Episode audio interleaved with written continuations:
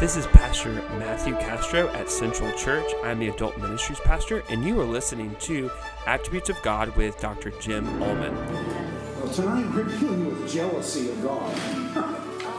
I, I don't think I've ever done a study on the attributes where jealousy was one of the attributes, but I've been spending a good deal of time in the Old Testament in recent months, and with that background, I keep running into this concept of jealousy.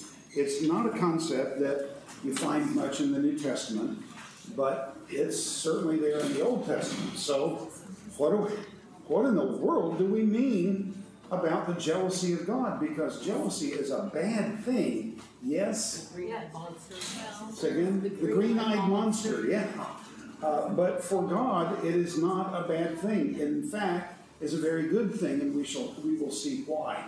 Um, uh, jealousy among humans is primarily a, a negative thing. Uh, in in the dictionary, you would read something like this: suspicious or fearful of being displaced by a rival. Um, and that can become malignant and malicious in humans. There's a proper jealousy that a wife ought to have over her husband, and a proper jealousy that a, that a husband ought to have over his wife. Am I making sense to you? Does that communicate? Um, there was a, a time when a student at the college was going through an awful period of her life. I, I went through a similar one when I was in college and a uh, dear friend in Oklahoma City, an older man, he was my parents' age, said, Jim, listen, what you're going through is tough. Nobody can go through this by himself. Call me at any hour of the day or night and we will talk. And I thought, I can't do that for Russell McKnight. I, I can't in any way reciprocate to him what that meant to me. Uh, but maybe I can do this for this student. And I gave her leave to call. Uh, and Jen was kind of worried about whether there was some arrogation of my affections in that, and you can understand why. But uh, she had a very similar situation to the to the one that I faced, and so I felt that it was it was the right and healthy thing to do for her. Folks, when you're going through those kinds of damaging events, just having somebody who's willing to listen, not give advice, just listen, is worth an arm and a leg. Is this true? Yes. But you can understand why Jan would have begun to be worried about my relationship with this student. Yes? Absolutely. So there is, there is a, a legitimate role for jealousy, but most of the time we use the word jealousy, it's all, always negative. Yes? Right? So, what are you doing applying this as a category to God? Uh, some of the translations in the passages that we will look at use the word zeal, and that's fine, but it doesn't include everything that's in jealousy there's a relationship that's being uh, breached. Does this make sense? Yes, no?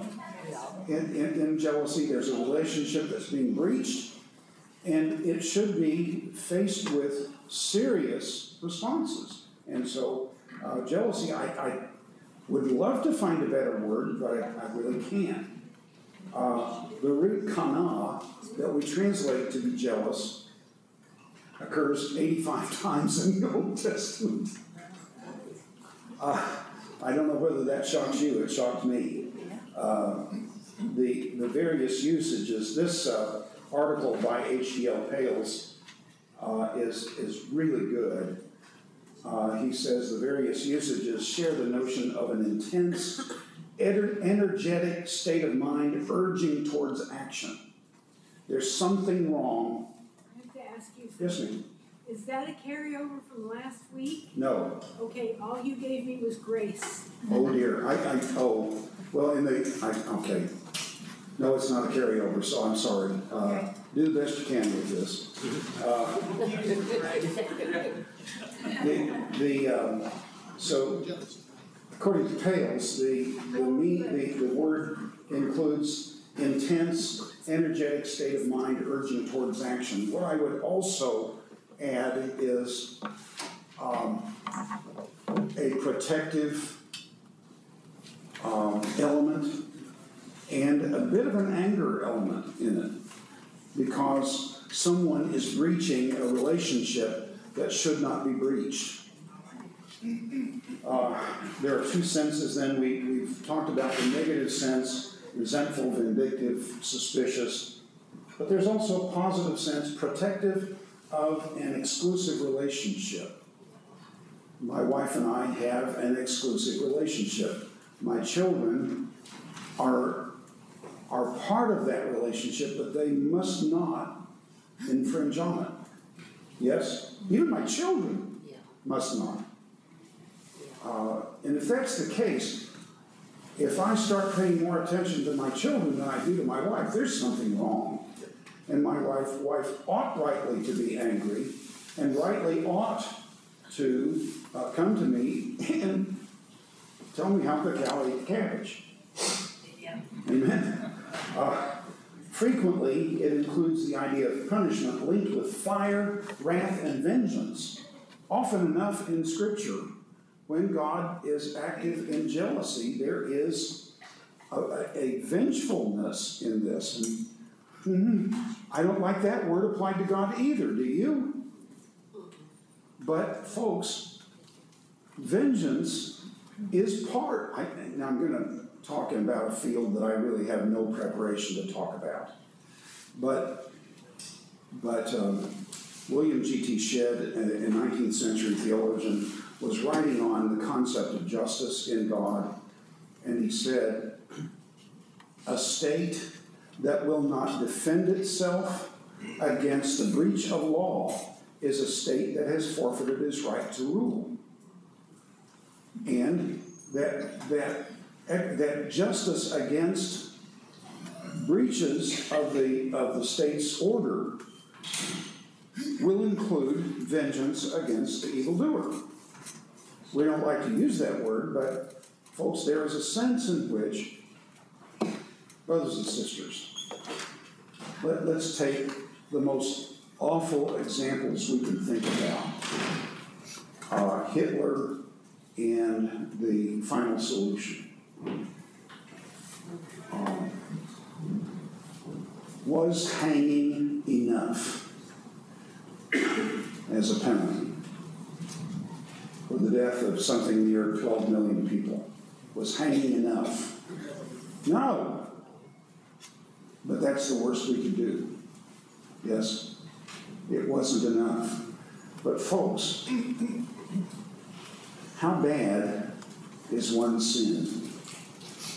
And how do we estimate the level of evil in a, in a given sin? The only way to estimate it, folks, is the way you estimate it in a sense in law. And I'm, I'm- way outside my field. Please understand, I may be utterly off base with lawyers sitting here listening. But um, the severity of the crime influences the severity of the punishment. Would that be true generally? Yes. Yes? Unfortunately, there are some crimes that there is not a severe enough penalty for. So, how do you estimate the severity of the crime? Well, the, the, um, the, the violence done to the, to the, uh, person wronged, the, uh, standing of the criminal in the state, a, uh, I, would suspect, I don't know this is to be the case, so here I'm gonna talk about military. A private who does, who breaks one of the regs is not as, as culpable as a captain or major who violates the same reg. Would, would that be true? It- yeah, more responsibilities is attributed to the, to the senior. That's right, and more understanding, more, uh, uh, a- as you say, responsibility. Uh, so the, the higher the status of the person who does the wrong, the more severe the, crime would be. Would that make sense to you? What if the person who is wronged in sin is an infinite person?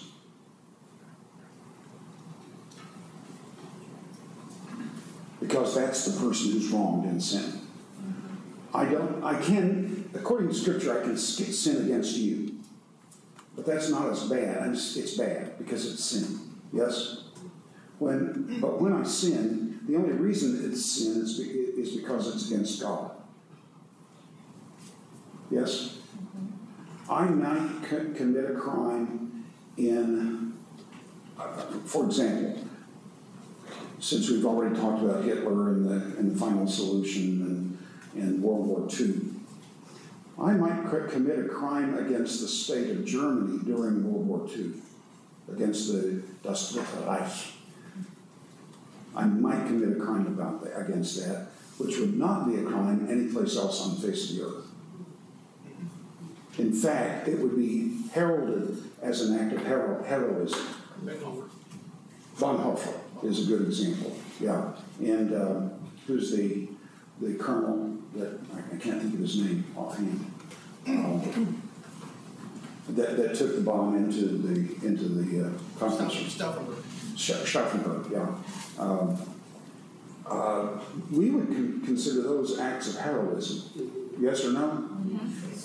Before God, they probably would be too, in that sense. Does this make sense to you? Yes? So, so the, the, the nature of the person wronged must be accounted when I'm thinking about how bad a sin is, how much suffering is necessary and right and just to impose upon the wrongdoer. Well, when I sin against God, I sin against an infinite person. Yes? Then what is the only appropriate penalty? An infinite penalty.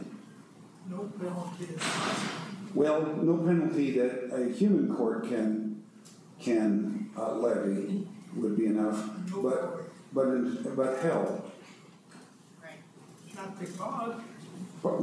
Yeah, it's enough for God. Um, he consigns us to hell. And this is, this is justice. Why must justice act this way? Is this vengeful? Yes. Is it in some measure motivated by God's jealousy?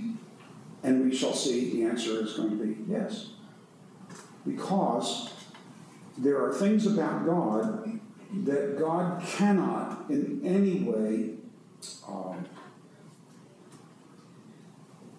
uh, can't find a word in my mind here, uh, cannot in any way risk, he cannot, he, compromise is the word, he cannot compromise, or else he will forfeit his right to be called God.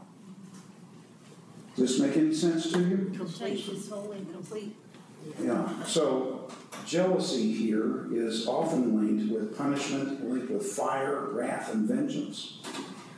Um, God's jealousy is the self-preservation of the sovereign, unapproachable, holy God. Folks, a state that will not, con- will not protect itself against evildoers has forfeited, forfeited its right to govern.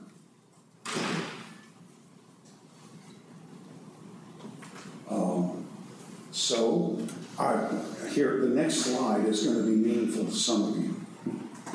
Um, I do solemnly swear that I will support and defend the Constitution of the United States against all enemies, foreign and domestic. That I will bear truth, faith, and allegiance to the same. That means, I, I, I had three top secret clearances when I was in the Army. I don't know what they meant. Because I never actually worked the job that I was trained to do. But, um, I had three top secret clearances. That meant that I had to be exceedingly careful about whom I talked to. The what you talked about. Well, uh, just anybody that I talk to. because any number of things could be inferred from any con- ca- casual conversation I might have. Does this make sense to you? Um, I took that oath, and the United States government took it seriously. They took it so seriously that they felt that they could ask me to do anything within the laws of our country, even up to and including offering my life. They didn't do that to me, they did it to many others. They didn't do it to me, but they expected me to follow the orders of all of my, um, I I will obey the orders of the President of the United States and the orders of the officers appointed over me. So I was a, I, I, in my last year, two, two- last year in the Army, I was an E five. My rank was Specialist Five because I was not in a position of any kind of supervisory role. So I was a Specialist Five. I had a, another um, E5 who was over the office I worked in, he was a sergeant. So he was in my order, uh, in my uh, chain of command. Above him was an E6, a staff sergeant. Above him uh, was a lieutenant. And above him was the captain.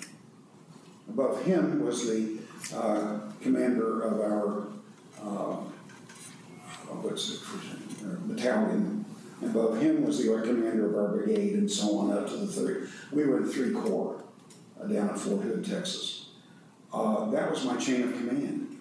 And I was expected to, to take any order that I was given and carry it out as given, even if it meant risking my life. Otherwise, I was not bearing true faith and allegiance to my oath. Do you follow this? Mm-hmm. Well, folks, none of those people created me.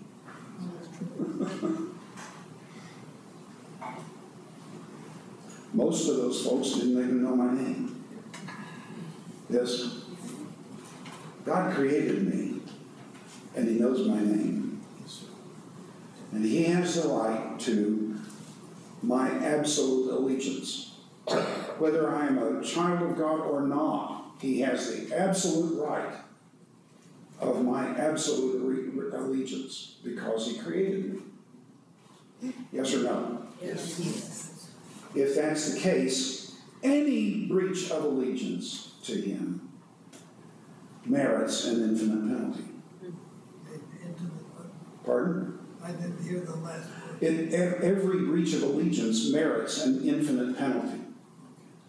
Um, so any associ- any association of self-centered pettiness, fear of losing, and we're talking about jealousy here, any association of self-centered pettiness, fear of losing property, envy, jealousy is absent in the context of the manifestation of the, and here he had the Greek, the Hebrew word, sorry, I, Put the word jealousy, the jealousy of God. The translation jealous is therefore inadequate, but there isn't an adequate translation of this word. Much of the emphasis of God's jealousy is directed against idolatry, but his concern is not with the idol gods, but with his idolatrous people. The idol gods he will describe in a variety of ways, and we illustrated a couple of them last week. I won't go back over them now. Uh, but they are so petty, they are so foolish. Isaiah has two or three satires on idolatry in Isaiah chapters 41 and following. And one of them, a man takes a tree and he cuts it in two. And the part of it he cuts up and he uses it to bake his bread. And he says, Ah, I'm warm, I see the fire. The other part, he carves it into the shape of a man and bores holes for his eyes and hole for his mouth. He, he sticks his finger in the ear. There's, there's a ritual that we know from, from uh, Babylonian and Assyrian literature about how, how you wake up a god. Jan and I were in India one, one year, several years ago. We were in, uh, what town was that? Madurai. And uh, our hotel, well, it was not, it was act- actually up in the mountains uh, in Ooty, I think, a, a really nice uh, resort area. Um, but our hotel was right next to a dairy. Oh. Uh, and two things happened every morning about five o'clock. The, the cows started lowing. And the second thing is, gunshots were going off. And we were got, got a little, you know, you're in a foreign nation, you can't speak the language, and you're hearing gunshots in town. Holy What- cows. What, holy cow. And so, so we asked about it. And, and you know why they were shooting off the guns at five o'clock in the morning? To wait the frogs. They wet the gods up Oh. so they could feed them. Well, the, the, the, making, when you make an idol, you carve it. And you, uh, stick your ear, your fingers in the, in the ears to open the ears and put your, ear- your ear up against the ear of the, of the, of the god so it can hear. The God couldn't hear if you didn't put your ear up there. And you breathe into the nostrils and breathe into its mouth so it can breathe. Because the stick, this is an ancient Eastern, I don't know anything about India in this regard, but, but this is how you did it in the ancient Near East. The, the, the gods are, are just nothing, and, and as Isaiah says, they have no plans. They don't have plans, number one, because they're not wise, number two, because they're fickle. And what they commit themselves today to do, they will change tomorrow. So they have no plans. The Lord alone has plans for his people that he has been telling them by the time he gets, you get to Isaiah 41 and following. This is eighth, late 8th century BC. By the time you get to that point, it's been 600 years since Moses. And it's been 14th century, 2000, uh, 1600 years since, since uh, uh, Abraham. No, that's too long. Fourteen hundred years since Abraham. Are you with me? What he told Abraham he would do by Isaiah's day, he has done. I will give this land to your to your offspring, not to the offspring of Ishmael, but to the offspring of Isaac. Yes. So uh, God has has carried out His plan. He has shown Himself to be trustworthy. But now his people are turning to jealousy. I'm, I'm sorry, to idolatry. His jealousy is not like that of the deceived husband against his rival, but rather like that of the Lord sovereign, who does not tolerate anyone else next to him in the covenant with his subjects. And in that way, he claims and maintains the exclusive relationship with his people. Idolatry is preeminently a violation of covenant. So for, for Israel to, to serve the gods of the nations is to, is to abrogate all of their role in the covenant made with Abraham, Isaac, Jacob, and the covenant made through Moses. They, they ignore it, they reject it, and they're seeking a new sovereign. Well, what would have happened if while I was in the army, I tried to defect to uh, any other nation and become a citizen? Go to prison. I don't know what the, what the regs would do. It would be tr- uh, treason. I- I'm, I'm thinking even of just defecting to Britain, to Great Britain. Uh, a traitor. It, would- it would be treasonous. Now, it wouldn't be, perhaps in that case, it might not have been a death penalty. We used to have people for that in our, our firing squad, but not anymore. But it, it would be a breach of my oath. Well, folks, creation, your creation has established an absolute right by God over you to dis, to dispose of you as he wishes. And it is our responsibility to trust him in that because we come to know his character. And as you look at all the character of God that is, uh, that is revealed and we've been studying, then you know that his jealousy is, is growing out of his love for us. Um, as a consequence of his compassion and pity, God devoted himself to his land and people. Uh, this divine devotion is earnestly sought in Isaiah 63 15.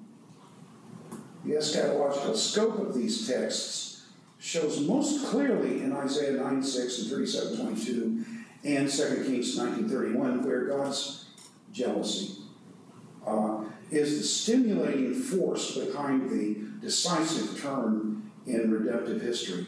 The small remnant and the coming of the Messiah are the result of God's burning love, his jealousy for Israel.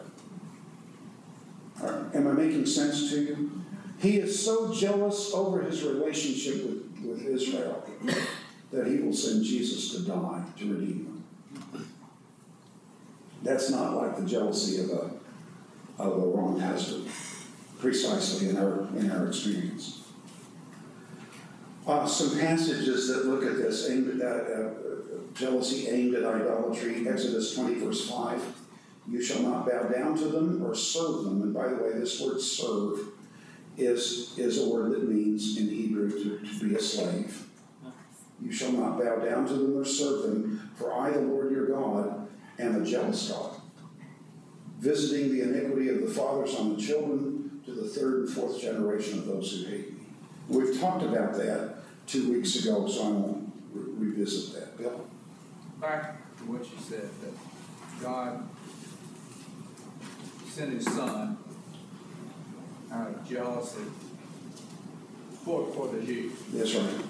Was it the Jews primarily and Gentiles secondarily? No. Or, No, it, there's, there's no way of, of speaking in those terms because, um, what, how do you assess, when you, when you read the paper and you read about a criminal who's been convicted and, and has been given a sentence, how do you respond to the sentence? How do you think about the sentence? Depends on what the sentence. Well, it doesn't matter, It- you're just reading a, you read about the crime that the, that the person did, you read about him being con- convicted in court, and you read about the sentence that's been, uh, assessed. How do you think about the sentence? I compare it. It- It's either just or unjust, Right. It- it- why should they assign this much, uh, this much of a penalty to this person for this small crime and so small a penalty for somebody else this big? Yes, we, we do that, do we not? Well, we've already asked the question, what is the extent of the, of the dignity of the person wronged? And we've answered, it's infinite. Yes? What is then the extent of the penalty assessed for the breach of the, uh, of the relationship? Must itself be enough, in- infinite.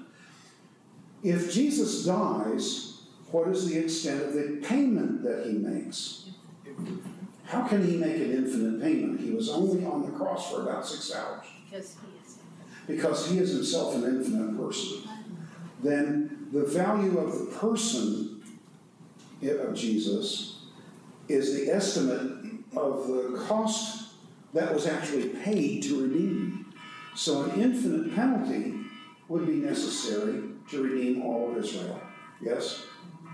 Yes? It would also be necessary to redeem anybody else. If one, if only one of us was redeemed, then an infinite penalty would have been necessary. Yes? Are you with me here? Right? So, uh, the, it's not that he died for Israel only, and then the Gentiles kind of get in on the, on the coattails. It's that God, folks, what was God's purpose in creation in the first place? What was his purpose in creating the human race? Relationship. Yeah, but that's not what's stated in the text. What's in Genesis 1? What's the purpose that God created humanity to accomplish? To rule the world.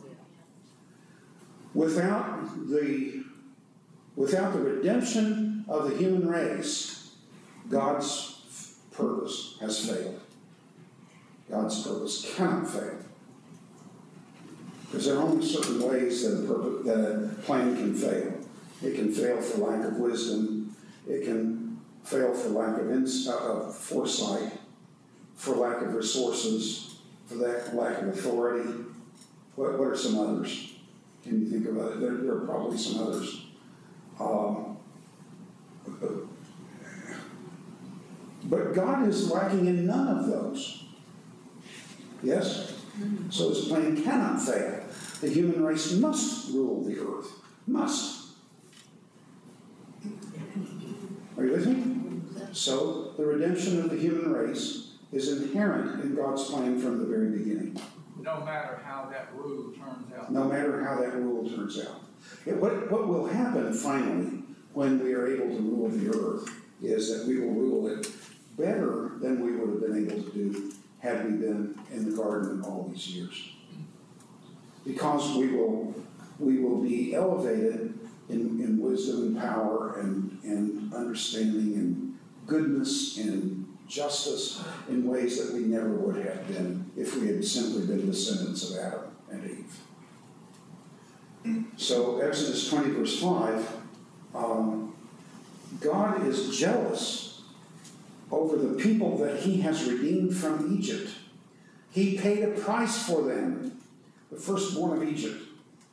They are his. Yes, he redeemed them. Then he has the right to ask of them anything he wishes. And one of the things he has he has stipulated is why would you go worship nothings? Uh, Exodus, I'm sorry, Ezekiel 16, 36 to 43. Oh dear, where did I leave my Bible? Um, It's behind your- laptop. Yeah. Ah, good. This is too long a passage to put on the uh, slides. Ezekiel 30, uh, 16. Oh boy, this is a good passage. I'm gonna interrupt you Yes, ma'am. again. I went upstairs. Oh, and thank went you, back Alicia. Through it. And these were only half as many, so it was fast. Okay, Here's, well, do you need that one? I one? don't need it. You'll help me pass them out. Okay. We may, I hope we have enough. Um, I, I, I've got the PowerPoint, I don't. Uh, Ezekiel 16. Thank you, Alicia. Would you all thank Alicia? Yeah. She works so hard. Oh, okay. Yeah, she does, and takes on things uh, with, with no, um, I, I don't, she never says I don't have time, as far as my My experience. retirement plan is out of this world. There you are. Ezekiel sixteen, uh, thirty-six. Um, It, it starts in verse thirty-five, therefore, O prostitute, hear the word of the Lord. Thus says the Lord God, because your lust was poured out and your nakedness uncovered in your whorings with your lovers, and with all your nakedness uncovered in your whorings with your lovers, and with all your abominable idols, and because of the blood of your children that you gave to them, therefore, behold, I will gather all your lovers with whom you took pleasure, all those who loved that you loved, and all those you hated. I will gather them against you on every side. I will un- and, and will uncover your nakedness to them so that they may see all your nakedness. I will judge you as women who commit adultery uh, and shed blood are judged. This is Numbers chapter 5, if you want to read that. And I will bring on you the blood of, of wrath and jealousy. Isn't this a great passage? Yes.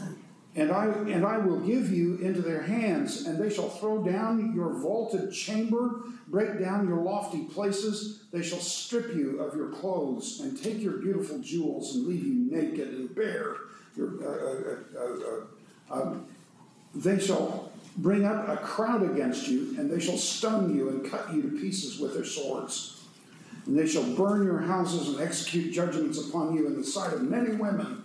I will make you stop playing the whore, and you shall uh, also give payment no more. So I will satisfy my wrath on you, and my jealousy shall depart from you, and I will calm. I will be calm, and will no more be angry. Because you have not remembered the days of your youth, but have enraged me with all the th- all these things, therefore, behold, I have returned your deeds on your head, declares the Lord your God.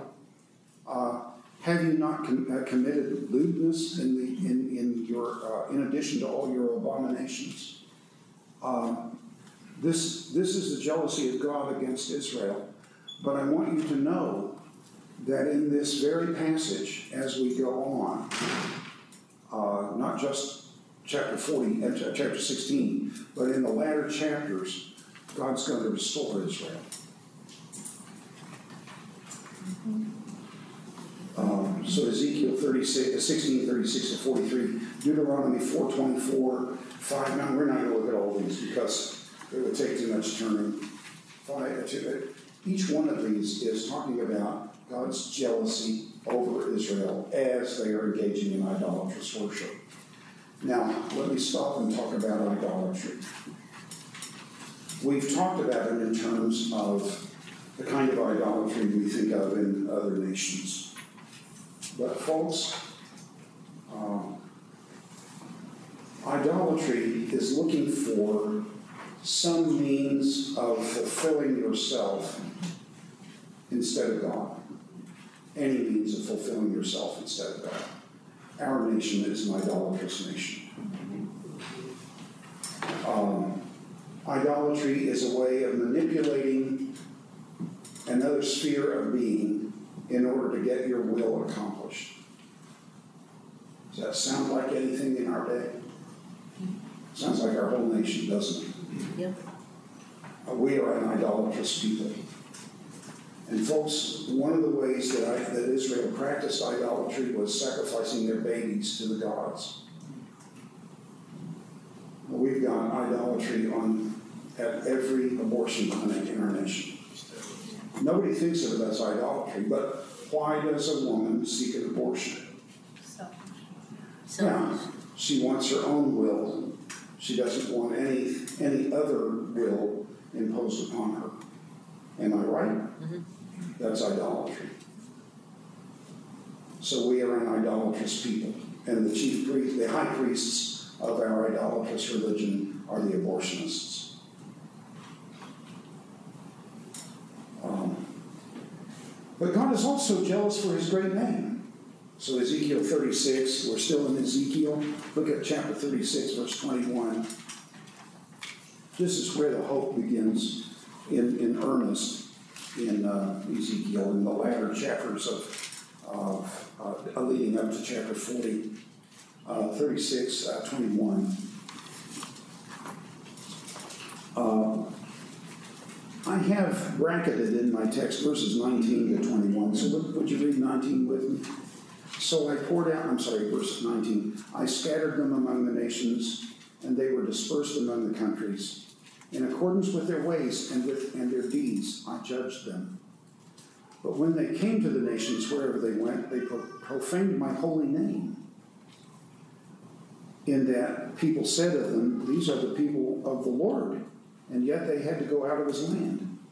But I had concern for my, my holy name, which the house of Israel had profaned among the nations to which they came. God can't leave Israel in dispersion. If he does, his reputation is dead.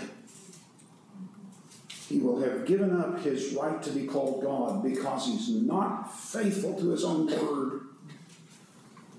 So God will fulfill that. This is the beginning of a crucial passage in Ezekiel.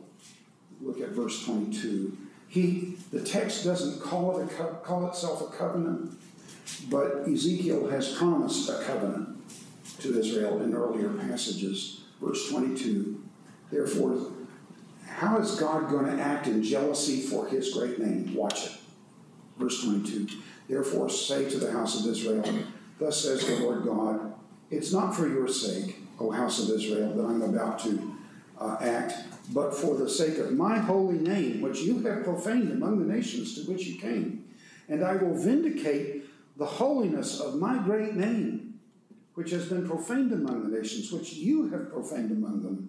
And the nations will know that I am the Lord, declares the Lord God, when through you I vindicate my holiness before their eyes. What's he going to do? I will, verse 24, I will take you from the nations, gather you from all the countries, and bring you into your own land. Um, I will sprinkle clean water on you, and you shall be clean from all your uncleannesses and from all your idols. I will cleanse you. And I will give you a new heart. We've been saying this. How many times have we said this? Um, God told, uh, David, and Moses told Israel, but to this day, God has not given you eyes to see, ears to hear, or a heart to understand. Um, Isaiah a century or more before Ezekiel said the same thing. Uh, God said to him, Go, make the hearts of this people calloused, deafen their ears, and blind their eyes so that they cannot see with their eyes, hear with their ears, and understand with their hearts, and turn, and I should heal them. And Isaiah said, How long, O Lord? And God's answer in grief is, uh, Until the cities are without inhabitant and, and mankind is, is driven far from the land. So, in this time that he's talking about, Ezekiel 36, he's going to give them a new heart and a new spirit I will put within you. And I will remove the heart of stone from your flesh and give you a heart of flesh. And I will put my spirit within you and cause you to walk in my statutes and be careful to obey my rules. And I will deliver you from all your uncleannesses, and I will summon the grain and make it abundant, and lay no famine upon you. I will make the fruit of the tree of the tree and the increase of the field abundant, that you may never again suffer the disgrace of famine among the nations. Then you will remember your evil ways. Um, and your deeds that were not good, and you will loathe yourselves for your iniquities and for your abominations. It's not for your sake that I will act, declares the Lord God. Let it be known to you. Be ashamed and confounded for your ways. And it goes on and on and on with this. The, the point I'm making, folks, is that God, out of jealousy for his name, cannot leave Israel in idolatry. Yes, sir. Does he say here in the text that he says he's gonna put his spirit within you? Is that really the indwelling of the Holy Spirit? Because my Bible says capitalized. Mm-hmm. Very likely. Huh? Very likely. So, so in the Old Testament, is my understanding that the Spirit does not inhabit. That's the right. believer. Yeah. So is this a prototype or is this a foreshadowing of indwelling of the Holy Spirit? Yes. That comes in the church age?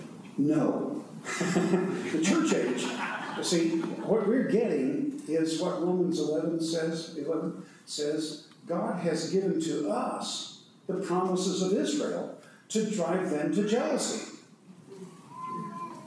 And once, once they are, are jealous of us, then they will go seeking the Lord and they will find him because he, he will be found by them. And he will do for them what he's now done for you and me. So, no, it's a prophecy of what God's going to do for Israel, not a prophecy of what he's going to do for us. Um, we could look at Numbers 25, but it's the same kind of thing that we've been looking at here. But jealousy is also God's concern for the well being of his people and fulfillment of his promises. 2 Kings 19:31. Folks, God has made promises.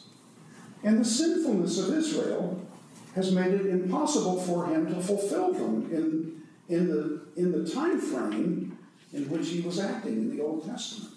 Are you with me? But that doesn't mean that God's promises are dead. Because God is not dead. And he's jealous over his reputation. So being jealous over his reputation, and now being jealous over Israel, he's going to fulfill this. Ezekiel 35, 1 to 12 is a promise of the destruction of Edom in order for him to fulfill the promises that he made. we didn't even look at it at, at 36, 1 to 12. Um, so, this is the jealousy of God. Now, folks, God is jealous over you and me too. He's jealous over everything that happens to us. So, should persecution break out, and it has in so many generations of church history, should persecution break out, God will be jealous over what you suffer, if you must, in such a time. And He will let it, not let it go for nothing. Um, he will bring eternal results for all the suffering He may call you to do. We'll see that when we turn to talk about grace tonight. Uh, and it is um, seven. Shall we start with grace tonight? Sure. Let's go on to grace. Uh, there are many more slides here. That was extremely. Say again. That was interesting. Yeah, it's, it's uh, shocking and yet, uh, some, Oh, yeah. I, I find it very comforting to know that God is jealous over his It people. is, it is. Um, So when we talk about grace, the Greek word occurs 155 times in the New Testament. Uh, uh, and 165 times in the Greek translation of the Old Testament, which is 5.74 times, five and three quarter times per book. In the Old Testament, the Hebrew word that we most often translate grace occurs only 12 70 times in the whole Old Testament, uh, which is about 1.8 times per book. It's, com- it's completely missing. Oh boy, I messed this up bad. That should have been with the preceding paragraph. It's completely missing in Matthew, Mark, First John, of all places, Matthew and Mark. The word grace isn't there. Now, folks, that that's uh, that's fringing on a, a law of, of hermeneutics, and that is um, the root fallacy. If I don't find the word, is therefore the concept missing? No. No. Uh, Matthew and Mark are full of the grace of God, they just don't use the word. Well, but it's interesting to see the distribution of these things. The word is missing in the, in the Old Testament from Leviticus, Joshua, 2 Kings, Isaiah, Lamentations, Ezekiel, Hosea to Micah, Habakkuk to Haggai, and Malachi. It occurs once in Deuteronomy, of all places. Uh, also in, once in Judges, Jeremiah, and First Kings, and only twice in the Psalms, of all things. That just shocks me, frankly.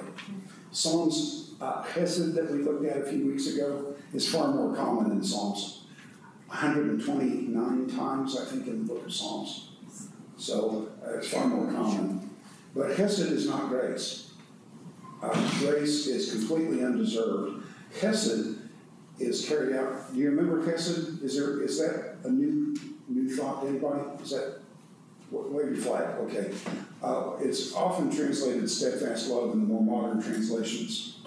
Um, sometimes that word is translated grace in the Old Testament, but not very often. It's far more often translated by a Greek word that means mercy, normally.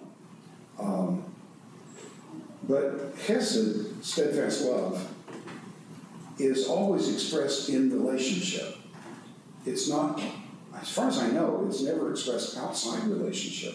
God doesn't practice steadfast love to Egypt, only to Israel. Does it make sense to you? Right? So, um, that's far more common in Psalms. So it occurs twice in Psalms and twice in Ecclesiastes, three times in Second Samuel, which is really strange. I, I can't account for that altogether. Grace defined here. We have that definition that we use. Grace is God riches at Christ's expense. yeah, God's riches at Christ's expense, so G R A C E, or unmerited favor. And both of them are adequate as far as they go. I want to be a little more specific. So there are three aspects of, or three parts of a division, of a definition I'm going to give you. First is grace is the favor of God. Second, it's shown for the sake of Jesus. It, it's not shown for the sake of the recipient of grace, it's shown for the sake of Jesus. The reason God carries out grace is because of Jesus. And then third, it's shown to those who have forfeited all claim on his favor. Unmerited favor could be simply, I haven't done anything really bad, but I haven't done anything really good either, so I don't deserve it. But God shows me grace. No, it's worse than that. I've done everything I can to make myself undeserving. And God moves in in grace and gives me favor. Um, grace must never be compromised. Galatians 1 uh, 6 to 8. Look at this. Now we'll be looking a little more at the text uh, than we have. Galatians, uh, Galatians 1 6 to 8. Um, I marvel, Paul says to the Galatians, that you have so, so quickly, um, what, what do you have? What, what have they done? Deserted? Um, you, you, will exchange. This, this word has some of the sense of, of exchange. Put in place, put one thing in the place of another. Um, I marvel that you have so quickly deserted from the one who called you by the grace of Christ to another gospel, which is not another, except that there are some of you who are some who are troubling you, wanting to uh, corrupt the gospel of Christ. What is this corruption of the gospel of Christ that Paul is dealing with in Galatians? Works. Works. Yeah, Jesus is great, and we, we honor Jesus and are thankful for his sacrifice, thankful that he rose from the dead. But you know, to be, to really have a relationship with Jesus, you gotta obey the law. Uh, so he's gonna talk about circumcision in chapter two, but circumcision there is the, is kind of um, touchstone of what defines a Jew as a Jew. Uh, so circumcision is, I, I've- I've been doing some reading on this in recent months, recent weeks, and um, for the rabbis, circumcision was a commitment to take on the law. Uh, So Paul will say later, later uh, uh, in Galatians, uh, whoever is circumcised is a debtor to do the whole law. Um, I'm, well, there it is. I thought I had not put it on the screen, but it, it's there. So, um, but even if we or an angel from heaven should preach a gospel contrary to the one we preach to you, let him be condemned to hell, the ESV says, which is what accursed means in this case. The, even an angel doesn't have the right to, to define the gospel. The apostles who have received the teaching of Jesus, they have the right to define the gospel, but nobody else has the right. So Galatians 1, 6 to 8. Galatians 2.21, I do not set aside God's grace because if righteousness could come through the law, then Christ died for nothing. Folks, what is grace? Um, all of us believe in grace and we talk about grace. Um, but you don't realize every time I put obedience as a major issue of my teaching, I'm leading you astray. Folks, your relationship with God is expressed by obedience. It's not affected by your obedience. You're in Christ. There was a man who was a pastor here in the Memphis area for a number of years. Uh, I think he's still living, uh, remarkably enough. But uh, he said that sometimes we think that we are some, something like caterpillars or butterflies, but we're caterflies or butterworms. Uh, because we think, well, we're, yes, we're saved by grace, but we've got to really work at our salvation. We've got to work at this whole thing. Got to find out more rules to obey. Uh, a man, I think I may have mentioned this to you, I apologize for repeating it, but a man pulled me aside one night. He said, Jim, you're a good Bible teacher, but you'd be a better one if we just make a, a slight tweak in your ministry. He said, You've got to spend more time telling us what to do. Well, Paul tells us what to do. Yes? But he tells us what to do not as preserving and enhancing our spiritual lives, but as expressing our spiritual lives, expressing who we are. Um, why don't you walk on your hands? Hmm? It would hurt. People can do it. What would you say? It would hurt. It would hurt. Yeah, now. Blood would rush to my head. Yes. But it's not, natural. it's not it's not what we were made to do. Right. We were not made to walk on our hands. It's the people who have trained themselves to walk on their hands that astonish us. Yes? Mm-hmm. But we were not made to walk on our hands. We're made to walk on our feet. Being human is not determined by walking on our feet. Being human is expressed by walking on our feet. Am I making sense to you? You're close to saying maybe we were made to be a he or a she, but Well, it kind of sounds like that, doesn't it? We don't want to go there. Uh, But if, if my obedience enhances my righteousness, then Christ died for nothing.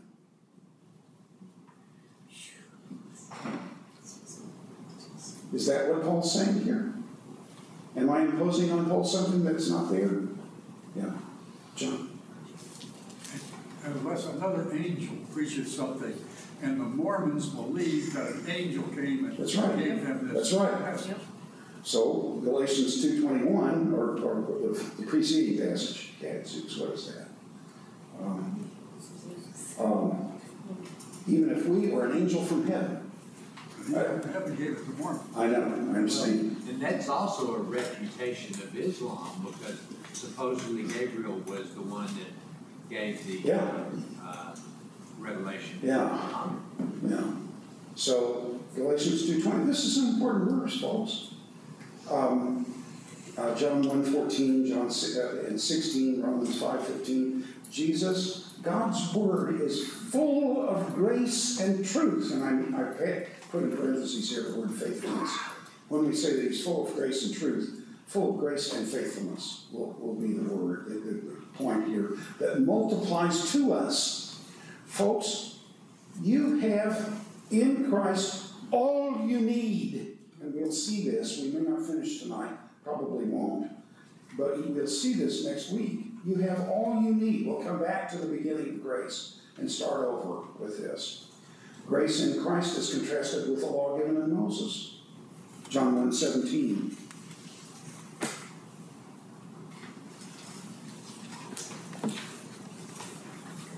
Um, Because the law was given by Moses, grace and truth came by Jesus Christ. Does that mean there's no grace in the law?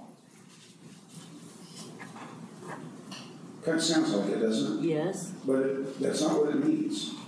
But the law, folks, who was the law given to? Israel. What was their spiritual condition? Say again? Ignorant. Ignorant.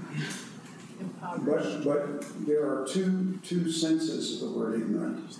Somebody who's not had an opportunity of an education is ignorant. But it's not, not, Stiff-necked. it's not, uh, evil. Why are they ignorant? Stiff-necked people. They're still not. Yeah, but why are they ignorant? Chose not to believe. Because they don't, chose. they don't learn the lessons of what they've experienced. Right. They've refused the lessons of what they've experienced. So they are blind. Are they redeemed? This is a trick question. Are they redeemed? By the grace of God, baby. Yeah? They are redeemed by the grace of God. How are they redeemed? From what have they been redeemed? Are you talking about with the covenant with Israel? or- Well, I'm just talking about redemption of Israel. Is Israel in the wilderness redeemed? Yes. Yes. From what? Slavery to Egypt, but not from sin. Right. Are you with me here? Um, do you know what Paul says about why God gave the law? The law is not appointed for the righteous, but for wicked and for sinners. So why does Israel have law? Because they're unbelieving. They don't trust God. So the only thing that God can do in that situation to maintain Israel and not destroy them immediately is to give law so that there will be plenty of opportunities to express justice so that people at least will be scared into obedience, if not any other reason. We are redeemed, however, not from Egyptian bondage. We're, we're redeemed from the bondage of sin. So our redemption is different. So when we say in John 1.17, the law was given through Moses, grace and truth came by Jesus Christ, there was grace in the law, but the law was not based on grace. It's based on obedience and disobedience, and the penalties or rewards that flow from them. Yes? Um, Acts seven forty-five and forty-six. David found favor in, uh, with God, who gave him guidance in selecting a site for the temple. This is a citation from 2 Samuel 24. Um, favor here is grace. Uh, why did David need grace? Well, uh, do, do you know the story of 2 Samuel 24? No, yes? You, you, you do, you just don't, you don't know the address. Uh, this is where David took the census of Israel, yes? And God came to him and said, You've got three options. Uh, you can be chased by your enemies for three years. Uh, you can be, what's the next one? Plague. Plague, well, the plague is the third one. Uh, the second one, I can't remember what the second one is. Um, and the third one was a plague for three days. He said, Let me fall into the hands of the Lord and not into the hands of men, because the Lord is gracious. Um, but David is also the man who um, committed a, a political murder and adultery and a cover up. Yes? David is a man who never apparently dis- disciplined his sons Am- Amnon and Abs- Absalom. Yes? Um, David got grace.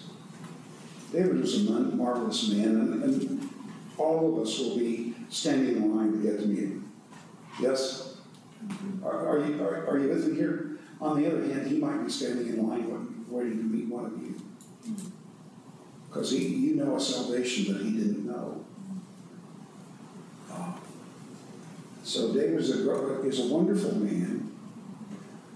He's a wonderful man, which means he has flaws, and serious flaws, serious failings. But he found grace in the eyes of the Lord. A murderous adulterer gets grace. Why? Because he's obedient? the murder and adultery pretty much undercut all the obedience that David gave. Acts 11, 22 to 24. God demonstrated his grace in Antioch so obviously that Barnabas recognized it and reported to the Jerusalem church that God had opened the door of salvation even to the Gentiles. They heard down in Jerusalem that Paul was up there ministering to the Gentiles in Antioch, and they sent Barnabas up to see what was going on. And lo and behold, look, look there. This, this is Acts 11. See, I have a doctorate from Dallas Seminary, and I know great and wise things that most people don't know. And one of the things I know is that 11 is before 15. yes. And, and in verse 15, the church has to come together and figure out what to do with these Gentiles. Are we to require them to be circumcised and keep the law of Moses? Turn to Acts 15, just quickly here.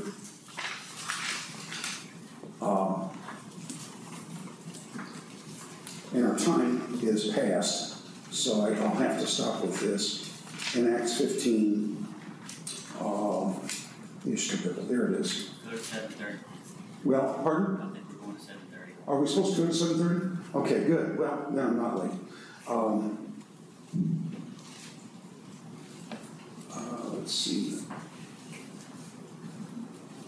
Verse two, when there was a, a great division and debate, no, no small debate with Paul and Barnabas and, and the others, they appointed Paul and Barnabas and some others of their number to go up to uh, the, uh, the apostles and, and the presbyters. These, these are people in, in, in uh, Antioch who are trying to figure out what to do. Are we to, are we to, uh, how are we to receive these Gentiles um, uh, uh, about their debate? Um, and they made their way, being sent off by the church, made their way through uh, Phoenicians and uh, Samaria, uh, explaining uh, the turning of the Gentiles and that they were, they were uh, causing great, uh, great joy for all the brothers. And as they came to Jerusalem, um, there came together many from the apostles of the church and of the apostles and the elders, and uh, they announced the things that God was had been doing with with them. Then certain of the sect of the Pharisees arose, uh, who believed, who were believers, saying that it is necessary to circumcise them, and what? Required to follow Them to observe.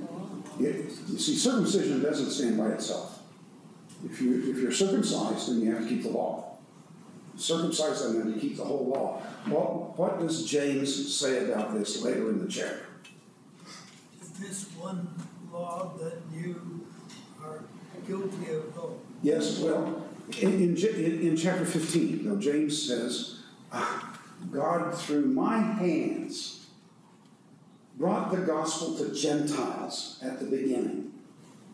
It is obvious, therefore, that God has accepted the Gentiles along with us on the same footing, and we must lay no other burden on them except these needful things, and uh, abstain from, from blood and from things sacrificed, because in every city there are Jews who live there who are zealous for the law of Moses, and we don't want to turn them off. So this is a missional thing, it's not a, a doctrinal thing. Am I making sense to you? So what are we gonna do in our strategy to reach um, Muslims? What are we gonna do in our strategy? So, so don't go to a Muslim country as a Christian and start off barbecuing pork chops in the backyard. Yes? Yep. That just, it, it won't give you any entry, so you adopt their culture to the extent that's consistent with Christian culture. The point then is that God demonstrated His grace so obviously that the church in Jerusalem had to say, God's accepted the Gentiles on the same footing with us. He's made no difference between us and them, giving, giving them the Spirit, even as He has given to us. So, the law, if you want to live by the law, that's fine. But just understand what we talked about in Romans at such length uh, a year or so ago. And I know you remember what you talked about a year or so ago. But, but um, with indwelling sin, I really can't use the law for righteousness. Because indwelling sin will turn it into a, a means of doing sin against my will, according to Romans 7. So you can use it if you want to, but we're not obligated to, and you must not think that you're better because you keep it than, than others who don't. I, I, I pastored a small church uh, in the Oklahoma City area, and a woman came up to me in the church and she said, You know, Jim, one of your problems, everybody's willing to tell me my problems. uh, one of your problems is you, you, you're teaching the Bible well enough, but you don't really understand some things. You're still using uh, white flour and what was the other? White flour and I can't remember. There was another dietary issue that she was worried about. You can't really be spiri- spiritual if you use white flour. You supposed to use spelt? Yeah. Uh, so Acts 11, 22 to 24, Acts 15, 8 to 11. Uh, this, this we just looked at. Gentile inclusion and grace was still such a problem that the Jerusalem church convened a meeting to examine the work that was being done in Antioch. Is this of God or not? And of course, um, you can't you can't blast a, a legalist away from his legalism very easily. He, he holds on to it for dear life because he feels if I give up on this, then I'm just giving in to licentiousness. Free fall. In free fall into licentiousness. But folks, do you not believe in the power of grace? You believe in it enough to get you saved, but you don't believe in it enough. If you're a legalist, you don't believe in it enough that it will be, that, that you can be healthy without really nailing down your obedience. We're gonna talk more about that when we come back together next week. Acts eighteen twenty-seven. Folks, pardon?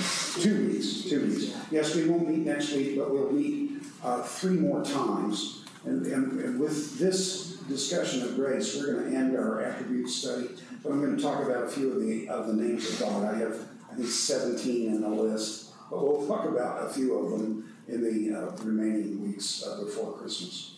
I think the sixth might be our last one, because the fourteenth, we'll be doing that singing at the. Okay, so we'll have only the two meetings afterwards, all right. I'm, I'm only thinking this, the sixth for sure. Yeah, okay, so we'll do what we can on the sixth, on, on those things.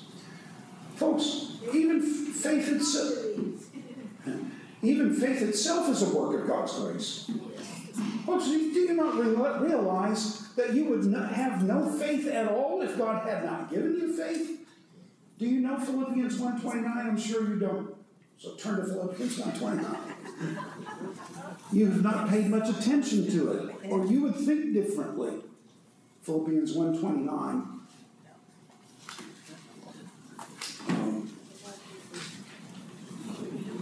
Um, Because to you it was given. Now that, that's called a passive voice verb in grammar.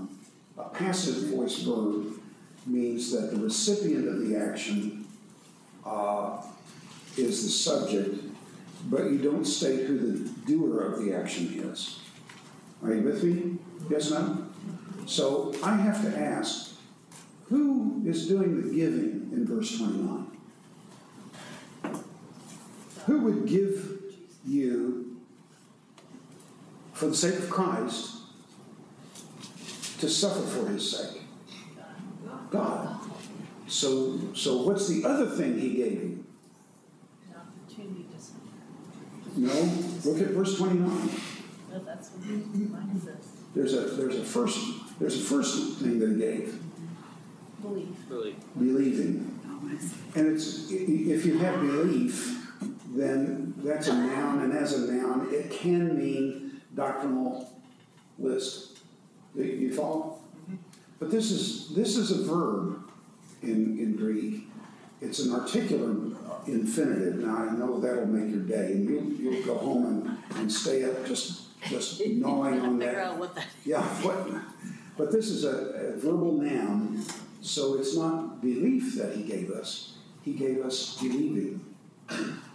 I don't believe without the grace of God. He gave me faith when I was an unbeliever. Are you with me here? If faith is a gift from God, then everything else that comes to us is a gift from God. Faith is not the thing I accomplish so that God saves me. It's the way God saves me. And folks, faith in Romans is what righteousness is. Your righteousness is not the obedience that you fulfill. Your righteousness is your right relationship with God. If obedience is what righteousness is, then when God declares sinners righteous, obedient, he's declaring a falsehood, and God can't do that. But what he can do is say that sinful believers are in right relationship with himself, because the right relationship is faith. Um,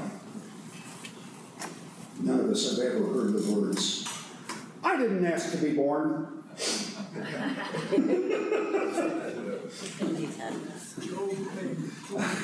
Say again? Job. Yeah, he came close to it. Uh, but uh, we've never heard those words before in our lives. The answer is, well, we didn't mean for you. You weren't what we were looking for. Uh, um, The, the fact is, folks, not only did I not ask to be born physically, I didn't ask to be born spiritually.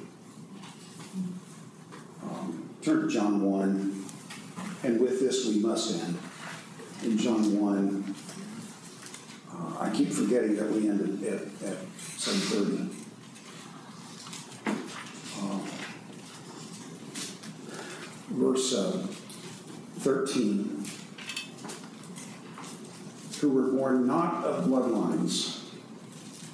So it doesn't depend on being descended from Abraham. Uh, who were born not of bloodlines, nor of the will of the flesh, nor of the will of, the man, of a man. Now, what would the will of the flesh be? What's the will of a man? We're talking about birth. What's the will of a man? That would be involved here. How about a husband fathering a child? Yeah. Are you with me here? So it's not the will of a husband, it's not the not coming from bloodlines, and it's not the will of the flesh either. Your willingness to be born physically was non existent. Your willingness to be born again was non existent. God came seeking you. It's all a gift of grace. The whole of Christian existence is grace. Everything we do is grace. All our obedience is grace. All our service is grace. It's all grace. Let's close with prayer. Father, we do want to understand you. We're not sure that we do. And some of the passages that we read in Scripture make us wonder about what we've been taught and what we've been told. Um, and our own way of thinking is so foreign to your word. Uh, help us come to grips with what you're actually saying and quit worrying about human questions and let us subordinate our whole thinking process to your word. Teach us to be somewhat like the great preacher Charles Spurgeon was, whose word, whose, whose language was so salted with King James because it was his daily food. Make our thinking, our speech so dominated by your word that it just comes out without even our thinking. Uh, teach us to despair of ourselves. I, I don't want to go to despair again. Father, I've been there too many times. But teach us to despair of ourselves that may, we may rejoice in the greatness that you are. For Jesus' sake we pray.